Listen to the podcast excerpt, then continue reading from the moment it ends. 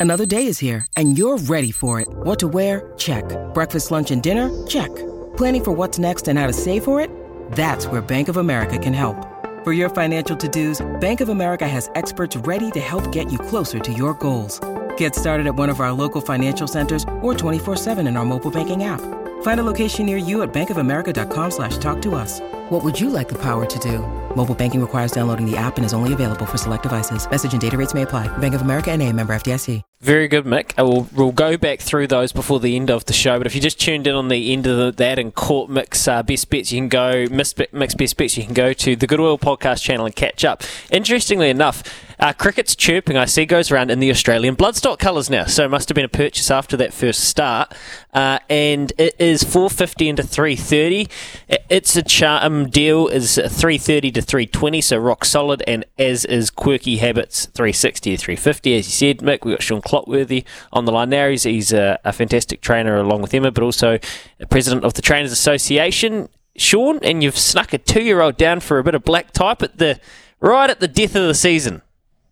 Yeah, morning, Louis, Mick. Um, yeah, we have. We've uh, brought him down to Otaki. Sort of jumped out of the out of the box a little bit. I wasn't expecting it, but he's um, done nothing wrong in the races so far. So yeah, deserves a trip, Danny.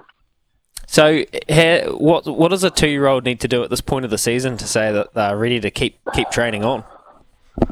Well, they need to be obviously eating well and uh, you know handling the pressure of work and and um, this horses can handle wet tracks as well. So that's another another reason. Like he, he may not go on top of the ground yet. We don't know that. So, um, but he does handle wet tracks. So good opportunity to give him a trip away and um, and at things and and see how he goes left-handed and see how he travels, etc. And, and uh, yeah, see what's uh, in store for him as a three-year-old. Shawnee, good morning. Thank you for joining us. There, there's a whole Hey, lot. Of, no oh, good brother. Um, there's a lo- whole lot of new things for the horse to learn today, and it's a long way from where you guys Yeah, train is. to Otaki. How's he handled that part of the experience? Yeah, well, I had a bit of a bit of an extended trip because the desert road was uh, closed yesterday when we were coming down, so we had to go um, out through the national park and Cooney. So yeah, he's had a little bit of a longer longer trip down, um, and he seems to have handled. Got off the truck, looked good, and seemed fine, and ate up last night and drunk, or just about ate up and drunk.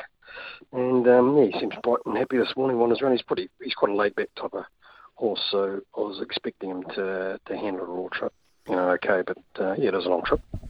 Mate, uh, you don't often see trainers who have jumpers and decent jumpers in the barn, and also two-year-olds who are black type horses. So um, you've also had some some Group One type sprinters in the last couple of years. Is it your case that you'll just take anything, any anything that, that can run, you'll take? Not fussy, you reckon, Mick? Yeah.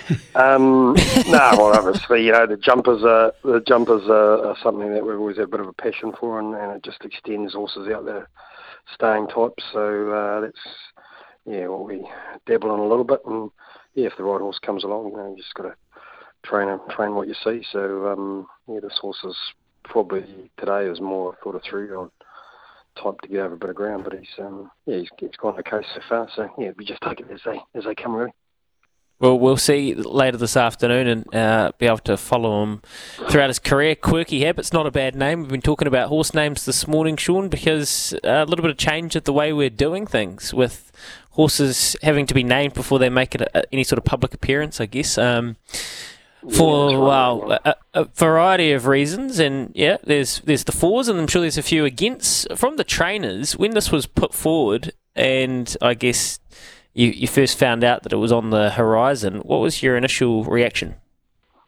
Uh, my initial reaction was good uh, because one of the problems we have as a trainer, and or I, I seem to you know manage quite a few horses. Well, when you come to giving up bills and um, payments and everything, with some people being GST registered, some it's quite an arduous task to sort of do it. Also, uh, under the single national system, ACNS, uh, that would have taken care of all that and similar to how they do in Australia.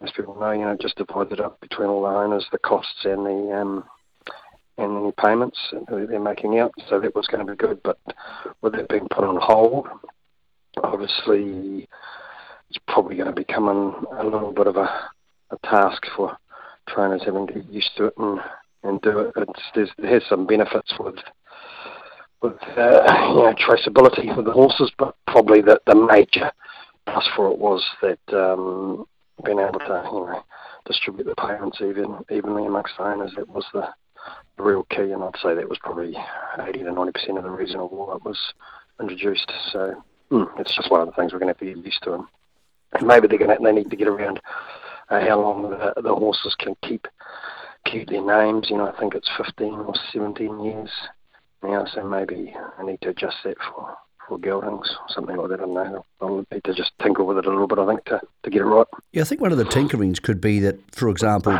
say someone has a horse called Bob and they sell it to Hong Kong and it becomes Bruce, then Bob goes back into the system. I think you can do. I think we can absolutely do that because everything's electronic. So you could say, right, there's Bob who was renamed Bruce goes to Hong Kong, and that way you can reuse the names a lot quicker. In saying that, you'll never run out of names. Surely, one thing I'd like to see, and in both codes, and I don't know about greyhounds because I haven't owned a greyhound, is I would like to see all this become electronic. I could get on my phone. And if I wanted to, I'm not saying I'm going to do this, but I could buy first class tickets to London for $20,000 with a PIN number and get it done just like that. And yep. yet, I have, we did it this week. we, we, named our horse, and we have to send paperwork around the country. and, and. I know it's bloody, I, I know there needs to be a legal signature and that sort of stuff. I get it. But seriously, for and, and you know, I would like to think I spend a bit of time on my computer, but for a lot of older people who aren't computer savvy, some people don't own a scanner. I think that's one thing both uh, both equine codes could do a lot better. Give people a PIN number. Don't be stupid enough to give it to other people, but most people don't give their credit card PIN numbers to other people. And give them the access to say, type in your number and type in your accept that you now own 10% of Fantail. That's what I would like to see happen, Shawnee, because I think this whole thing of sending pieces of paper around the country is bloody ridiculous. Yeah, it's, it's it, is hard work, mate. It's like yeah, I've just come down to Otaki last night, and the same thing. I booked a um, motel on the way down, and they just give you a your PIN number for your door code, and you uh, there's no reception or anything. You just go in and punch your door code in, and no keys or anything to pick up, and away you go. You know, it's all works very smoothly. So yeah, the same sort of thing. We've got to get get around all that paperwork because, as you know, you, know, you get 20 owners and a horse, and they've all got to sign change ownership, and then uh, re-sign for naming, or, or if the race manager does it. But still, there's initial signing of a lot of paperwork, and it's uh, yeah, it's a big task, big big task. And like you say, not everybody's got, you know, some of the owners they maybe got access to scanners, etc., things like that. So, well, sure, surely people having to run run paperwork out to you surely, fold it up and put it in your pocket. Have you ever seen the paperwork for some horses? Like some people, including myself, I can barely write with the pen, and I, I, look at. We did the paperwork for a horse this week, and you look at it and go, "What does that actually say?" Yeah, I feel sorry for yeah. the poor people in the registrations office because I absolutely know some of it's totally illegible. So it's no wonder yeah, so many horses doctors get their names spelt wrong. Yeah, yeah. Oh, doctor handwriting. Yeah, I'm but the same because you know what it's like if you're signing on papers, you you tend to screw it down pretty quickly if you're in a rush. So well, um, that's also autographs yeah. for you, Shorty, when you go to the races and stuff. No, no, no. no.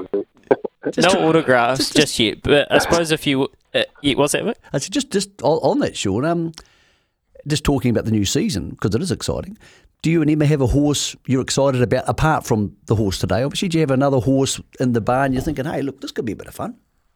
Yeah, I think um, I've got a filly Neance that um, had a bit of time for last year, a uh, Westbury Swiss Ace filly or turning mare, and uh, yeah, she's she's back having a jump out on Monday.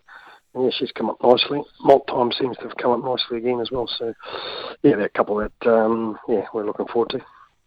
Yep, and obviously that there would have been some positive reverberations around the the trainers.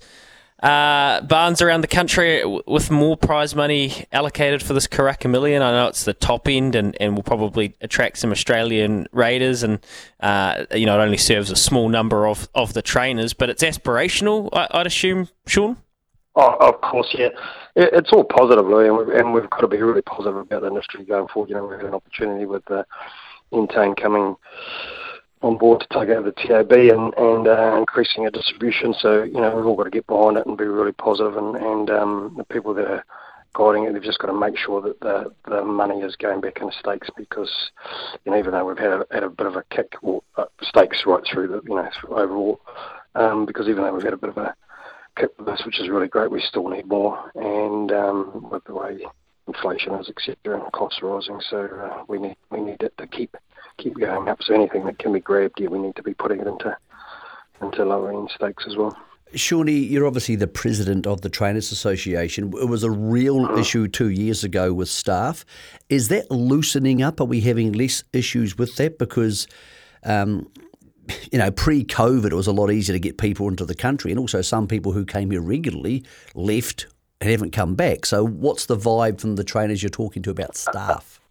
Yeah, maybe a touch easier, but still an issue. You know, still we're, trying to get a lot of people to from overseas coming into New Zealand, and and uh, the wage rates are pretty very large for a labour-intensive type of industry like uh, horse training. So um, you know we're having to pay people that really don't have a lot of horse knowledge. So twenty nine dollars sixty six an hour, and it um, adds up when you start uh, working long hours with horses. So you know, yeah, we've we've got uh, we've just got to make sure that we keep on top of that and keep encouraging education and, and getting people in New, through New Zealand know, locally and some of these academies like the Body Park Academy, etc. You know, they're bringing people into the industry, so it's a good positive move. And I think if racing becomes a little bit more rewarding, it'll uh, it'll attract people a little bit more to it as well.